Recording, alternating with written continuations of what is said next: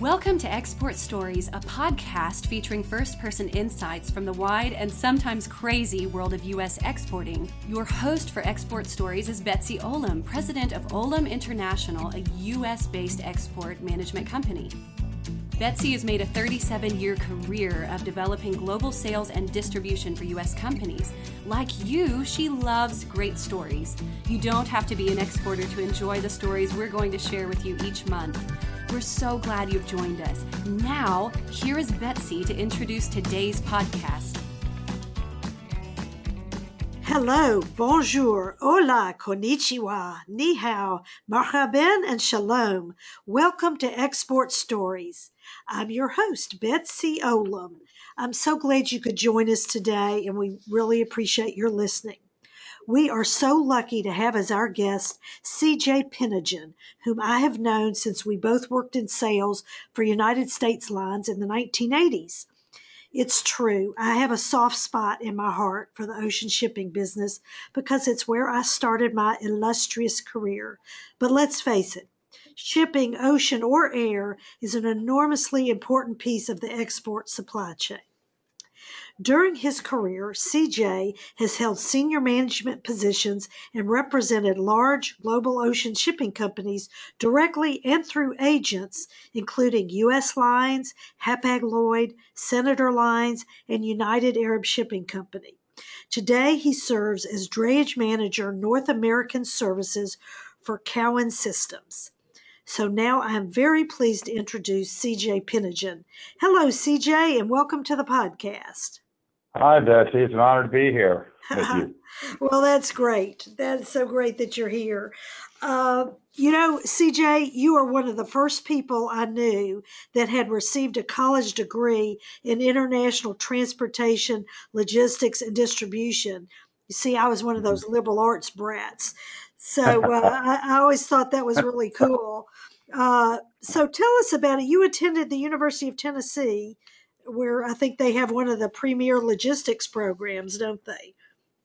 Well, yes, yes. Actually, um, you know, I grew up in Oak Ridge, Tennessee. My father was a scientist out at uh, X10, and um, you know, honestly, the closest school to my hometown was uh, University of Tennessee, Knoxville, right, right next door. Uh, and I'd always planned on going there, um, but you know, I just planned on having a business degree. Uh, it wasn't until I was at the the uh, university, I guess about a year, um, that I started, um, you know, trying to decide exactly what it was I wanted to do in life. I, I knew I wanted to be in aviation, uh, either uh, you know join the Air Force or the Navy and be a, a, a pilot, or or you know my real dream was to be an astronaut. Oh. And uh, uh, you know, my father did a lot of work with uh, NASA, and I, I was exposed to it greatly. And um, and you know, it was the right time back in those days. Uh, you know, uh, space was big. People were going to the moon. Yeah. And uh, you know, so it's something that really, uh, you know, was in my focus. But uh, I got to school and I, I uh, started flying. I'd, I'd flown earlier in life and uh, pretty much my whole life, uh, but got up to my commercial rating and realized it was something I, I really didn't want to do for a living. Oh. Um, and and uh, in the middle of that, um, I started taking some classes. Uh, one of which was uh, a logistics class, Uh-huh. a transportation and logistics class. And in the middle of that, uh, I realized I really enjoyed uh, what I was studying, and I found it really hands-on. The school at that time was the number one school in the nation, and I think it had been the number one school in the nation in logistics for many many years. Yeah, Uh, I think it was, still uh, is. Oh yes. Well, I, I I'm not sure today, but it's up there. Yes. And uh, Dr. Joe Fry was the gentleman, uh, the head professor that ran the program. Colonel Kirschenstein, John Kirschenstein, was underneath him. They were very old friends. Uh, uh, Dr. Fry wrote the the Bible of Transportation, which we studied in depth over many years at school. Yeah. And uh, uh, before it was over, uh, I ended up uh, being exposed to the container industry uh, through John Kirchenstein, Colonel Kirchenstein, who uh, was a close friend of, of uh, Malcolm McLean's. Oh my gosh. And uh, yes, and um, uh, next thing you know it, I'm uh, uh, signed up for a European study tour where we were to pick a subject, and then while we were overseas visiting all these places, uh, each one of us would go off to a particular place that was specific to our studies. Uh huh. Uh, and I ended up going to Rotterdam, Hamburg. Uh, you know, uh, I actually worked at BLG Bremerhaven for a short time. I actually worked at Heineken Beer uh, for a short time, learning their logistics. Oh, that must have been awful. That must have been just a was, drudgery. it was. It was just terrible. no, uh, it was actually a really lovely experience. And uh, eventually, in the middle of this, I, I end up in London, actually in, in Southampton, and I'm at the Royal Transport Corps, and I'm studying rapid deployment, which is what I ended up writing my uh, exit paper, uh, my thesis uh, from this Oh, trip uh, about. And um, I I ended up on the SLS that several weeks later ended up uh, the, the one that was sunk in the Falklands, hit by the Exocet missile Oh my God! and I was learning how the the uh, uh, the British military, the Royal Transport Corps, uh, had their own rapid deployment force using containerization.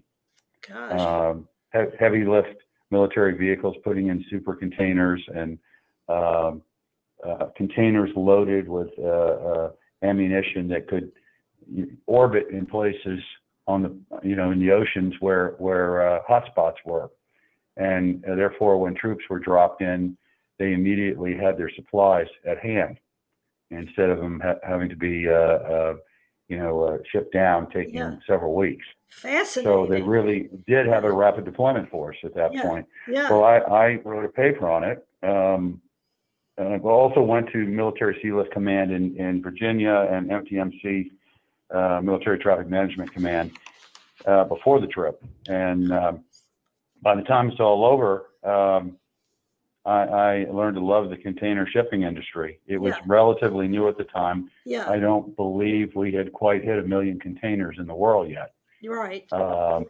and, you know, people still uh, thought of ships as being, um, Bulk. you know, the old break bulk Right. vessels. Break bulk. Exactly. Uh, yeah, and, and here we're in a brand new industry that's about to change the entire world. Is in the process of changing the entire world, exactly. and now it has changed the world. it has. Um, That is the most amazing college experience I think I've ever heard. I mean, people go abroad and they, you know, they have a good time. That's amazing. Wow, that was lucky. I was very fortunate. Colonel Kirchenstein uh, was a tank commander in World War II. He was Alexander Haig's right hand man at NATO. He ran logistics for the Vietnam pullout um, and ran logistics for NATO uh, at one point and had many connections and uh, took me under his wing yeah. and um, gave me the exposure to many, many people, um, including the people in NATO. So by the time I got out of school and graduated, I knew exactly what I wanted to do. And I wanted to work for one of the, the premier carriers, uh, of which at the time it was Sealand, Maersk, Hapag Lloyd. You know, they were the perfect carriers. right. They did everything exactly right.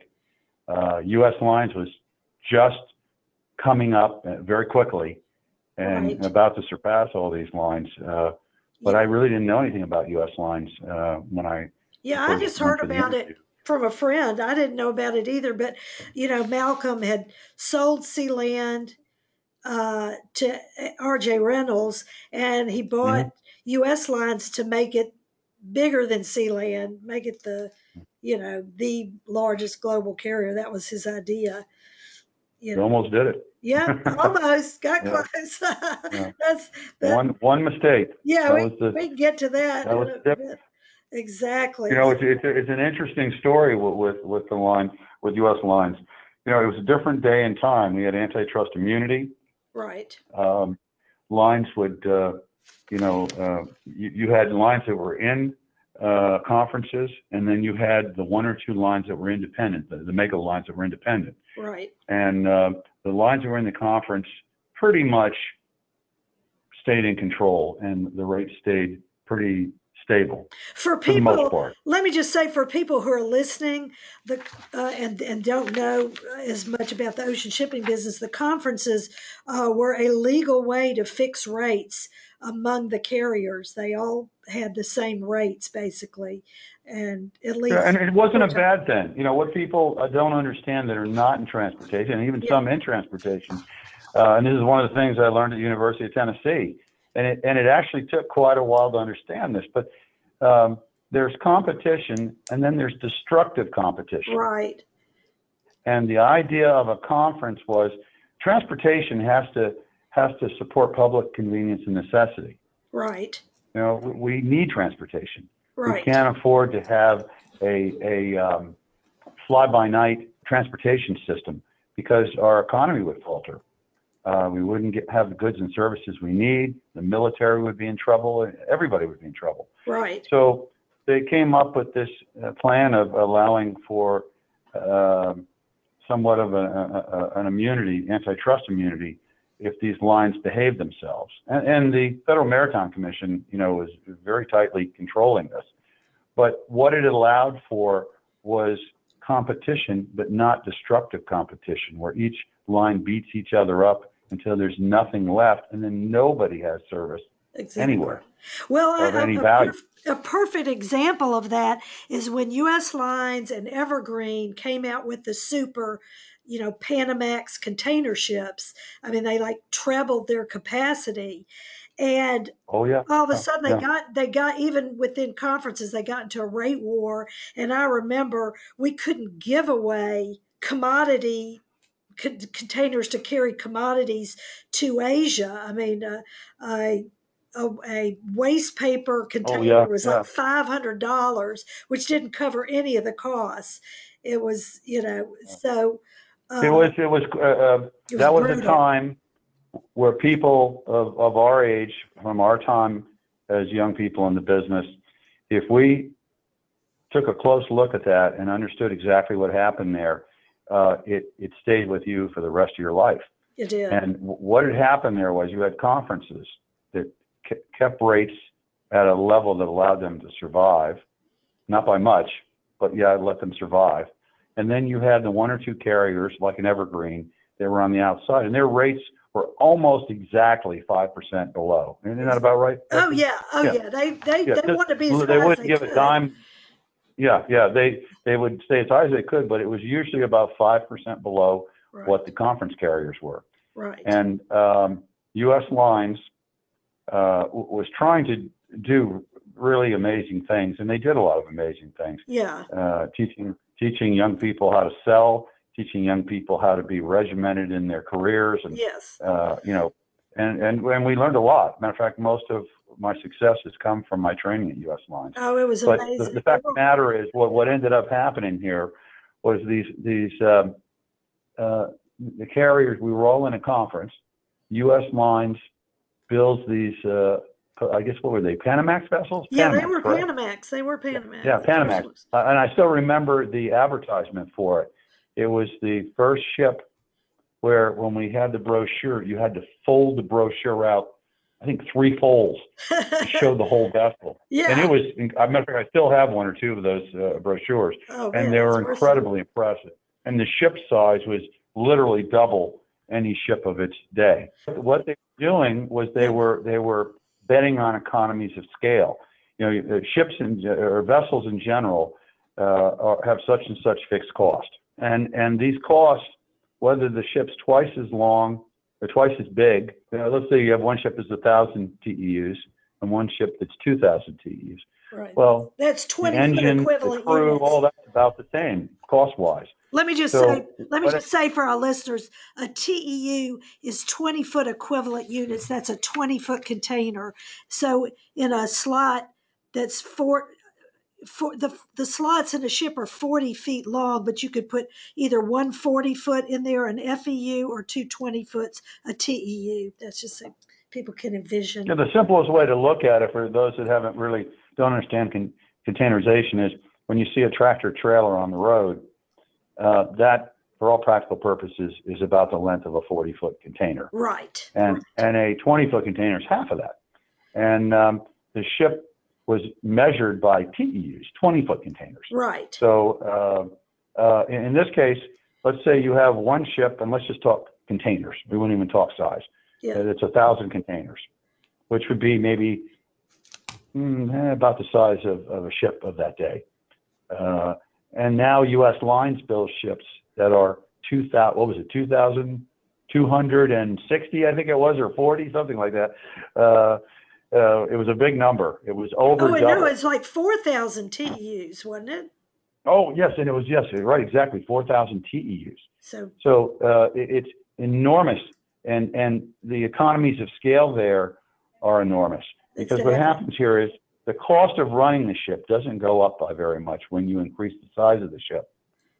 At least in that day it didn't. and to be honest, I think today it's the same thing. well, also, Um, let's remember, let's remember that when uh, Malcolm McLean envisioned these super ships, uh, he also thought that the price of oil was going to stay high too. There was a, hmm you know, Yeah, or, yeah. or I and and for you know, and here it is. what, what, do we have today? yeah, Um, exactly. So he, he, he was he was a genius in, in his own way, and unfortunately, uh, what happened was um, the, the man who has the most TEUs or, or most space on a ship makes the most money when times are good.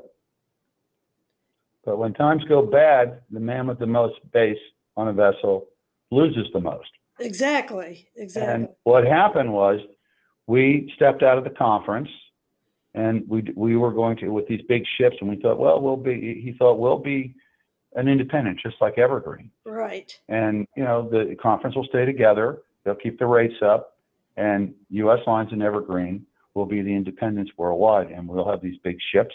We can make literally triple what we were making before because our costs are so, uh, the economies of scale gi- give us a margin that's enormous. We still And, had uh, American unfortunately- crews, even though the What's that? we still had American, Oh yeah, American, crews. yeah, yeah, and American crews were expensive, Exactly. uh, still are. Compared to Uh, but a Taiwanese but carrier. your the, the costs were the economies of scale were so large that that it you know overshadowed all of that and Right. and made them they would have been incredibly profitable. The only problem was when they left the conference. The one thing they didn't think about was uh, what if the conference falls apart, and then the, all the rates take a dive, and that's which what is happened. exactly what happened. That's what and happened. the conference fell apart. Uh, the rates went down to almost nothing, Mhm. and now the man with the most space on his ships, which was Malcolm McLean and U.S. Lines, Yeah. uh, starts losing billions of dollars, and they couldn't afford that, and they had 12 of these ships. Exactly. And I must tell you, it was a sad day when they went out of business. I actually was going over the the bridge, uh, was it Howland Hook, I believe it is. yeah, Uh, Howland And at one point, when they would finally went bankrupt, uh, I saw, I don't know if it was all 12 of the ships, but it was awful close to all 12, were parallel uh, uh, Oh, moored off the terminal there. And it was stunning to see the largest ships in the world all sitting in one place at one time. Actually, some of them were tied up in Manhattan, as I recall. Some of them were tied up in Singapore. Uh, and Well, this was a bit later. This was, yeah, uh, you know, it, they had been uh, bankrupt for a while. right. and I think eventually they all ended up back at Howland Hook. But I could be wrong. Um, well, I was there were an awful lot of them, and Yeah. and it was stunning to see this. Um, As you and it, recall, and it taught everybody in our business a big lesson. You know, Oh. it really did. Well, as you Now- recall, I was I was on the West Coast when, uh, so I was there at the very, very end. Oh yeah, yeah. When we were when our paycheck said debtor in possession. Oh boy. but they did, Yeah. uh, yeah. At the very end, they did start uh, seizing ships in foreign ports. They uh, they they closed Yeah. down the East Coast, and they were still running a service back and forth to the West Coast until the very end. But uh, uh, but during the heyday, it was it was really something. And that Quite amazing. Now did you Quite amazing. did you start And we US caught all of that. We caught the end of the heyday. Yes. and we caught uh, what has become uh, pretty much what we're in today. yeah. Uh, it's become a, a really uh, volatile and um, uh, very tough business. Yeah. Um, you know, it's it's uh, it's not for everyone. It's uh, a business where, for a, a, long period of time after U.S. lines, as an example, Maersk um, continued to build larger and larger vessels, and, and I don't think they built larger and larger vessels because you know they just wanted to build big ships and have more capacity than anybody else. I think they built it, built them for economies of scale. And mm-hmm. and that worked for a very long time for Maersk, and they were yep. very very profitable. Right. And I but I think now they finally got ships up to a size where you can't build them. At least I'm sure you could, but yep. nobody wants to build a ship uh, larger than you know. Uh, 20,000 TEUs, 22,000 TEUs. Golly. It, it becomes um, almost, um, how should I put it? Uh, you know, if something goes wrong with a ship like that, that's yeah you know the gross national product of some country. Yes. Uh, you know, uh, yeah, and and, exactly. uh, and you have problems of where you can pull, you know, where the ships can go into port because of their draft. Um, but for a long time, they continued to build larger ships than everybody else, and I think those economies of scale kept them way above board and right. and, and very profitable. Well, those days are gone now, they and are. now even Maersk is hurting. Uh, it's it's a it's a tough time right now. The Yep. the lines that we knew probably I would have to say, you know, you, you correct me if I'm wrong. I would say uh, three quarters of them are gone. Oh yeah. Well, U.S. lines absorbed uh, a couple of like South American and South African lines. I remember maybe Delta Line too. There was one Mhm. a shipping line. They absorbed a few at the time, so there was some consolidation in the American shipping business. I mean, the, Mhm. you know what is what was known as U.S. flag carriers doesn't exist anymore. No, they don't. They don't, which is a, a kind of a scary thing It because is uh, for defense. we're depending on other countries' vessels to support us in the time of war. exactly. I think that's not very prudent. Nope. Um, Uh, and that's but that's what happened over the 90s. Uh, it really consolidated. But so let me ask you something. W Did you first go to Biehl and Company and then U.S. Lines, or was U.S. No, Lines? no. No, I started. I actually got out of college in the middle of the recession. Uh, uh, Vince Staunton, uh, senior VP at Sealand, who was a friend of uh, Colonel John Kirchenstein, uh, he was the gentleman that took care of their uh, issues in Washington. Very Mm-hmm. well-known man, really kind fellow. Um, turned out when I was a kid, uh, he lived above us at Hilton Head and had come downstairs, he and his wife, to borrow sugar from. And I didn't know him at the time. wow. And uh, he came to he came to our university, and I would go pick the the uh, the speakers up um, at the airport. And we were in the car talking when I first met him, and it, and that's when it came up that we were neighbors in the summertime, and uh, we became very very close friends. He was a very kind man, and I intended on going to Sealand right out of school, but the Yeah. recession was terrible when I got out of school, yeah. and they weren't hiring anybody, and he couldn't get me in to save his life Gee. uh, and uh, they just had a, a lockdown. So I went to work. I moved to Atlanta and went to work for Brown Transport. And it was the largest privately owned motor carrier in the country. Oh, I actually worked for Claude Brown directly, uh, which was a great experience. Uh, Mhm. Taught me a great deal about business, transportation, uh, finance. I was involved in uh, uh, public relations very quickly. He put a lot of trust in me and gave me a lot of opportunities. And uh, I, I don't think I let him down. At least I tried not to. And um, so for I guess five, six years, five years, um, you know, I flew all over the country opening up terminals. He actually uh, would put me on his private jet and uh, have me open new terminals up and uh, Goodness. uh, buy pretty cool. properties for the for the uh, company, and uh, it was it was a great experience. Mhm. And uh, after about my fifth year, you know, I was getting antsy. I wanted to do what I really wanted to do, um, and uh, I I put out a resume to U.S. Lines, and uh, a gentleman, uh, what was his name? Uh, Byron Hawk, Oh yeah. uh, who who ran the the office in in um, Atlanta. Uh, He was kind of the golden child of U.S. Lines, I believe. uh, quite a quite a, a really interesting man, Uh-huh. um, and very smart. Um, he he received my resume, and when I showed up for the interview, as anybody is, you're a bit nervous, especially because you're so so young. And he looks at the resume, and he goes, "Did you just write this resume to fit U.S. lines? Because this is perfect." I was done. My mouth just opened up after all that I was expecting to, to hear. You know, that was the last thing in the world. And uh, I don't think he had ever gotten a resume from a transportation student from, from a, a university. Oh, good. And uh, I mean, there were kids there in our office. You know, there were kids in our office that had textile engineering degrees and every kind of degree in the world you could dream of, but nobody had transportation degrees. Know. And uh, and he hired me right on the spot, and No, that was the start of, Oh, a, wow. of a of a 30 year career.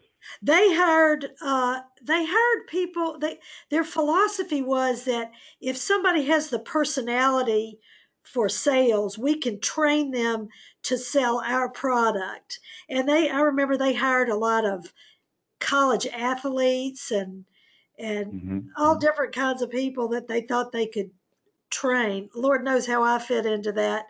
I know well they, they were they were looking to bring women in uh, in the uh, 1980s. I joined in 82. So, uh, uh, but that was the philosophy. And as you and I have discussed, uh, it was a sales driven philosophy for the whole co- for the whole company. Mm. Uh, Yeah, highly regimented, uh, sales oriented. Uh, one of the few lines that I've ever worked for that trained people and not didn't just train them one time, Right. continually train them Yes. and train them in detail Yes. on how to, to negotiate.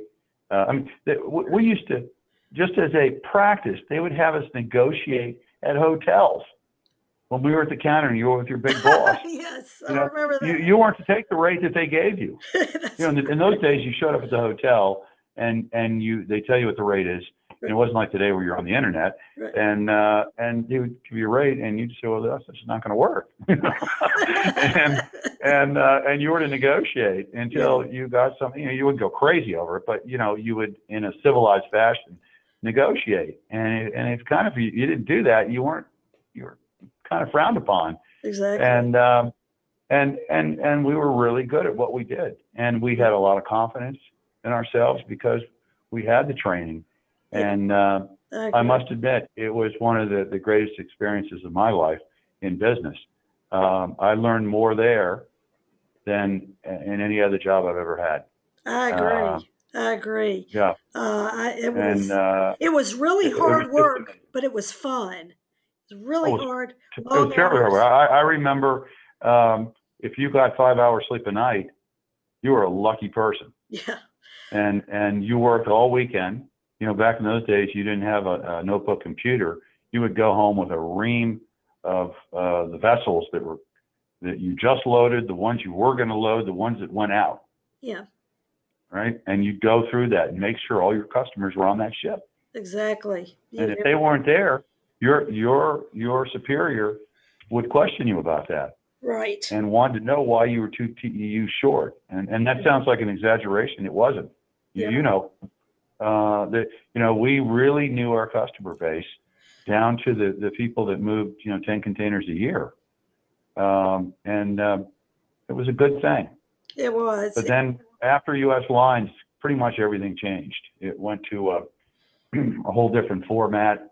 Um, you know, I, I ended up going to uh, Biehl and Company when U.S. Lines folded. Mhm. Funny thing was, my desk was one floor down, exactly below my old desk, oh, and and I became the district manager at uh, for Atlanta. mhm. Um, and uh, at Hapag, uh, well, I say Hapag, but it was actually Biehl and Company Mhm. who had represented Hapag for many, many years. And Carl Biehl and, and the Hapag family were very close. Mhm. And um, they also represented uh, National Shipping Company in Saudi Arabia and uh, an Australian line that I, I can't remember the name of now. Yeah. Um, they were big, and uh, big agent. yeah, and, yes, yes. And I, I uh, did pretty well there. Ended up going to uh, uh, Hamburg a number of times as a young man, uh, for doing a good job and and uh, you know uh, meeting all the people over there, uh, including Karl Saga, uh, who was my hero. And uh, Cool. from there, I ended up um, uh, work. You know, the Atlanta market is an interesting market, especially back in the '80s. The the world was supplied with carpet. And carpet was, you know, everybody used wall-to-wall carpet, Right. and all that carpet came from Dalton, Georgia, or let's just say North Georgia. I call it North Georgia Yeah. uh, uh, carpet points, Yeah. but basically Dalton, Georgia. Dalton was the capital Uh, of that. you know, Shaw, uh, Image Carpet, Galaxy, all the old mills that are now consolidated into under a few names, Mohawk now Shaw, things like that. yeah. Um, but there used to be, uh, you could go up there, start a mill up tomorrow with one machine and become a millionaire. Matter of fact, there was the largest number of millionaires in one place in America uh, No back in the 80s. Did also had the highest divorce rate in the nation. so, Oh, and and it was, believe it or not, this town you couldn't get a hotel room in Dalton, Georgia. It's just far enough you would have to stay out of town, you know, from Atlanta, yeah. especially if you're going to go see five or six or seven or eight clients. And uh, none of these clients moved one or two containers. They all moved enormous quantities uh, of containers. But initially, uh, they didn't want to get involved in in uh, uh, the export business. You know, Yeah. they found it kind of a pain in the neck and difficult to do versus their domestic business, and so they kind of ignored it. Yeah. And uh, while at, uh, uh, representing NSCSA, which by the way had a zero percent market share of the largest moving commodity to the Middle East, Now, what what what was the what did that rep? What's the name represent? Just for uh. National Shipping Company of Saudi Arabia, right. they were con- container ro-ro vessels. Ah. They were actually very nice vessels. mhm. Uh, they were well made. Uh, they moved a lot of heavy lift machinery, you know, for Aramco, things Yeah. of that nature, military products. But the, the top decks of the of the ship were all container, Okay. and they were pretty big ships, so they held a lot of containers.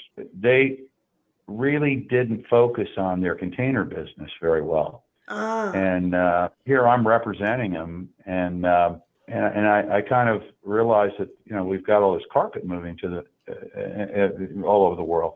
Well, a gentleman shows up from Kuwait named Ernst Bauer. Uh, he's a German uh, a man. Mhm. He and his wife, uh, Sunita Bauer, uh, come to Atlanta, uh, talk with all the carpet mills, and and and tell them, well, you know, if you guys don't want to sell this carpet overseas, then let me do it for you. Let me be your agent. And he signed up just about every mill in North Georgia, Good, goodness gracious. uh, and and became the representation for uh, everybody. Just uh, the only person I think he didn't represent up there that I that I remember was Galaxy, and I think Galaxy's now sold out to somebody. But but in any case, um, uh, or maybe it was World, World Carpet. But either way, it was uh, maybe one or two outfits he didn't represent. So uh, he now goes back overseas. He, he speaks um, Arabic, and he he uh, uh, speaks it like you and I uh, talk English. I mean, he's completely fluent, yeah. which is a, a rare commodity for for a uh, German, right? yeah. Yeah. And uh, on top of it, he's the Einstein of, of import export. Uh, I, I don't think he knew it at the time. So he Yeah. goes over and he goes and visits Al Rashid. He visits uh, everybody you can dream of that is a you know a senior business uh, uh, company in in uh, Kuwait, Dubai, uh, Saudi, uh, you know everywhere, Had he already everywhere. made, Absolutely. had he already made those contacts, or he went went once he had No, no, he actually went over after he made the deal in North Georgia. He went and got on a plane and went over and he talked these people. They had never used wall to wall carpeting. In the Middle East, you had hard floors and you had rugs. Yeah. And he convinced all these businessmen to start selling wall to wall carpeting. And what he did was he didn't buy the, the high end stuff. Right. He bought stuff where when you look when you saw the rolls of carpet and you look at it, you could see the backing through the carpet. Yeah. It was very very inexpensive carpet, but it actually worked very well because you know uh, at dinner time in, in, uh, in many of the Middle Eastern countries, people sit around on the floor with a with a, a, a centerpiece and they eat, uh, you know, sitting down Yeah. and it stains up the carpets and all that. Well, they don't clean them. Uh, they just don't do that. They throw them away. So you would sell this inexpensive carpet that still looked nice, and they would change it out seasonally. Gee. Seasonally. Okay. Oh. So now you don't have a carpet that goes down for 15 or 20 years. Right. It's being changed out once or twice, maybe three times a year. And uh, he Right. would load just hundreds and hundreds and hundreds and hundreds of boxes a week. Biggest problem we had in North Georgia was getting containers. yeah. We would run out. We would, at any given point on a Monday, we would put maybe know, 400 containers up there in Dalton Yeah. uh, between the mills And then, and they would load by color. On Mondays, the dye lot of red carpet would come out. So all the containers at this place would fill up with red carpet gee. and 150 bays worth of, of uh, containers. Oh, And then on Tuesday it would be blue, Wednesday it would be green, and go on and on and on. And then on Friday at uh, 3:30, every trucker in North Georgia was pulling carpet back to the port. Wow, what a gold mine. I'm jealous. It was unbelievable. and uh, it was and fun. then uh, and then later on he had competition from a, a gentleman, Dr. Khatib, at Alexander Carpet, who wasn't really selling carpet as much as fiber. He initially sold carpet, but then um, uh, I, if I remember correct, the Shaw people had some old carpet machines. And instead of destroying them or storing them for later use in case of a fire or whatever, Mhm. they decided to sell the uh, machines to uh, the Saudis. Now I could be wrong. It might not be Shaw, but I'm pretty sure. I'm pretty sure it was Shaw. Might have been an independent outfit, but So in any just case, uh, these were Dalton, Georgia carpet machines. so they just shipped the machines that- yarn? Did they just ship the yarn and have and they made the carpet over there? Well, that's what ended up happening. They built Saudi Carpet Factory. Actually, I shipped all those machines over uh, uh, to. I guess it was it was Riyadh. I shipped them to.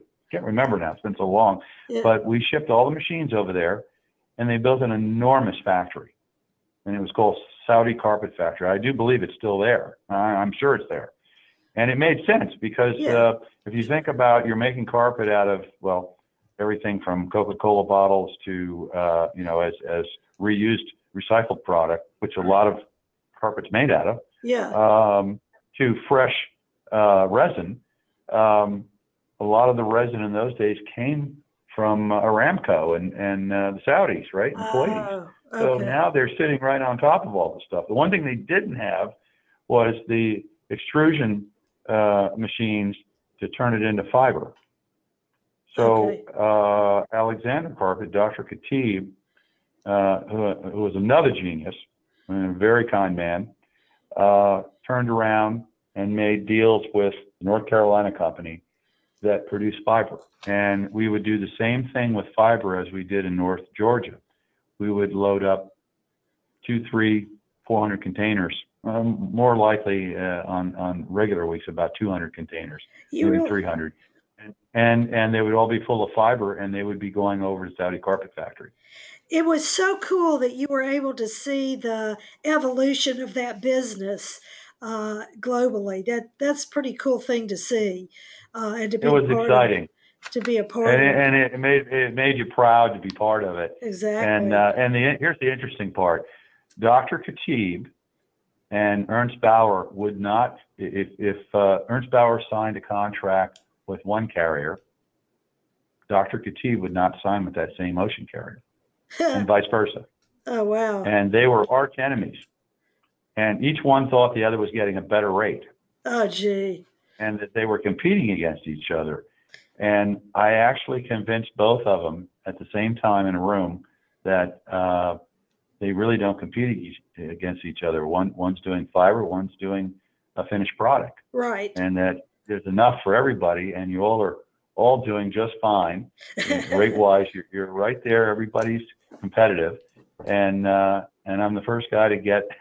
I was the first young man uh, to to have both Ernst Bauer and uh, the, uh, or I should say Ibako and Alexandria Carpet on the same vessel. Wow. And let me tell you, that filled up a ship top to bottom. Gosh, And um, that's uh, exciting. at, and then at that point, uh, you know, right in the middle of being successful there, I had a customer that that uh, was a happy customer that kept asking me to come work for him. And uh, it was a time when uh, you didn't have the euro, you still had the Deutschmark and and uh, you know all the different European currencies, the lira, all that yeah. and uh, the dollar was incredibly strong. I think it was at, at uh, the peak. It was maybe 3.5 Deutsche Marks to the dollar. So you could buy uh, basically 3.5 times what you could buy in the U.S. if you used a dollar over there. And uh, so this this trade started up. Uh, it was the gray market parts trade. Gray market. it- yeah. Well, what happened was, you know, Mercedes and BMWs were becoming very popular in the United States, yeah. and everybody was able to buy them uh, during the 80s. They, they became more available. They, they weren't a car just for the ultra wealthy. yeah. Uh, you know, they were making 325 Beamers, and they were making, you know, the the uh, diesel 115 chassis Yeah. uh, four door sedans uh, for Mercedes, and uh, and they became available for everyone. So um, what happened was the the factories overseas. Uh, well, Mercedes would would hire these companies to make sheet metal yeah. and uh, and you know put their stamp on it and make their wheels. Uh, you know, pour pour them in, pour it into molds and and uh, make the aluminum wheels that you see on all the Mercedes, and the speedometers and everything else under the sun. The, Yeah. the uh, uh, uh, parking lamps on the back. Well, they were all made by separate companies, and um, uh, you know, if your car broke down in the U.S., you had to take it to a dealership, and the dealers were incredibly expensive. Right. Well, at uh, 3.5 Deutschmarks to the dollar, it started a gray market trade. Oh. And these factories, when they quit making product for uh, Mercedes and BMW, Mhm. they didn't shut the machines down. They kept making the product, okay. and they still put the Mercedes label on it, and, whole, and some didn't, but some did. Yeah. And uh, so uh, th- these companies uh, showed up. One was German Auto Parts, one was ATL International, one was uh, Eurasian Auto Parts. They were all in Atlanta. Um Dallas Shelton started German Auto Parts. That was, I think, the most successful of the companies. It was, it was an amazing company. And that's who you went to uh, work for? Well, I went to work for ATL International, uh, and um, they were a smaller version. Actually, they all had come from German Auto Parts. Yeah. and uh, and they would import just scads and scads of container loads of, of these uh, uh, gray market parts. For, for instance, they would buy a container load of Mercedes-Benz original equipment wheels Yeah. directly from the manufacturer, whereas uh, a 560 Mercedes wheel would be maybe five or six hundred dollars to buy re- uh, retail. Mhm. Uh, we would get the wheel for a hundred dollars, Wow. Well, let me let me ask and ask we would something. buy entire container loads of them. And bring them in. And we brought hundreds and hundreds of containers in a month, and uh, and that was huge business back then. And so I did that for a couple of years. Um, then the Deutschmark changed and got stronger. And uh, and about that time, uh, I, I ended up uh, at Senator Lines, which uh, I, I wanted to work there because it was an up and coming line. And Karl Heinz Sager from Hapag Lloyd, who was my hero, had started this independent line, and uh, it was exciting. It was kind of like a, uh, it was kind of like the Ted Turner in a way of the ocean business, right? Right. Uh, yeah, uh, with a German accent. Well, let And, me ask uh, you something. Let me ask you something, uh, CJ. You know, eh, when we were at U.S. Lines, it was a very sales was very personal. It was, and we had lots of entertain. We were required to have lots of entertainment. You know, three lunches Oh, a yeah. week, two dinners a week, weekend entertainment. By the time you got to Biehl and Hapag and then Senator. Had that changed at all, or was it still like that as far Yeah. as Well, uh, let me give an example, and I know where you're going with this because this is kind of a funny story. Uh, uh, when I was a, you know, starting at U.S. Lines, um, I had uh, I was inbound European, and I had a, a very large account up in East Tennessee called Shelby Williams, yeah. and they supplied uh, hotel furniture. Hugely, I mean, just about every hotel you went in had Shelby Williams everywhere. Okay. And at this point, they were. I imagine this was during uh, when the uh, uh, Deutschmark and Lira were were weak against the dollar. Mhm. Uh, they were bringing in these carved uh, uh, chairs, uh, Italian chairs, Yeah. and and it was a fad at the time. There were a lot coming in, and I'd bring container load after container load, and uh, so I I would make an appointment with this traffic manager. I don't remember his name now Yeah. um, uh, and to go up and see him. And he was Yeah. in East Tennessee, in the geographically most undesirable place to drive to on the planet because it's out in the middle of nowhere. It's not. Right. It's a beautiful area. Don't get me wrong. It's Tennessee. Everything's beautiful in East Tennessee. It's just a long ways Right. from Atlanta. Right. And um, and so you know, I, I made an appointment with this gentleman to to see him and have lunch with him. yeah. And um, so I drive up there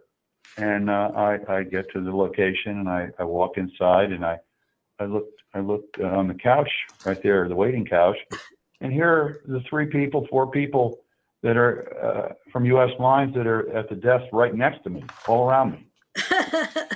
And I'm like, so what's going on here? Are these guys here to take him out to, to see him? Because I have an appointment. yeah.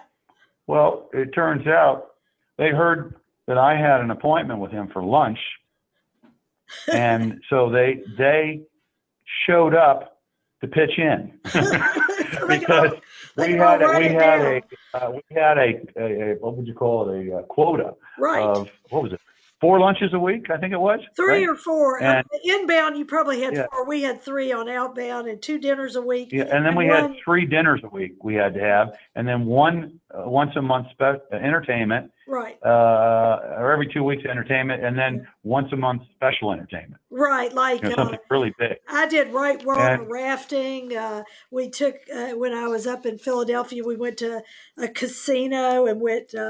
Uh, what is it? Uh, deep sea fishing. I mean, just Oh yeah, like we that. did all that too as well. Yeah, so the, so the, these, you know, the pressure was so great to get lunches and dinners with people because a lot of people didn't have time for it. Right. You know, they were too busy working, and, but it was, you know, it was a quota, and if we didn't hit those quotas, you know, we really, we kind of got, uh, you know, Shamed. uh, in a bit of trouble. We were shamed and exactly. and uh, so the pressure was so great that when these people heard my, my my colleagues heard that I had an appointment with this major customer, they all showed up. oh man, uh, just, just, uh, and, uh, and and I was pretty young at the time, and just Yeah. let it happen because you know you what do you do? You know, a couple of people were slightly older than me, uh, exactly. and uh, so, so yeah, that was a, it was a different time.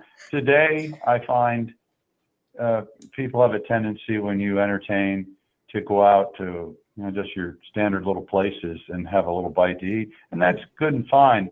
I personally think that doesn't do a whole lot, doesn't show a lot of respect to your client, and I, I think it's better to do less entertainments, but the ones you do make them uh, special. uh, memorable to your yes, clients and exactly. and show really show them respect in that in that way and uh, that's been my success in in my career.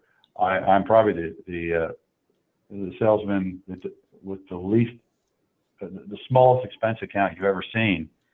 But the ones i do do people remember and uh, and uh, that has worked out nicely. Because the, the ones that take care of you you you want to show them you know how much you appreciate what they do because they could be using anybody. Exactly. and they're using and they're uh, letting you participate in their business. You know, it's kind of honoring them. Well, I think decision. that uh, sales is still, I think it's important for it to be personal still.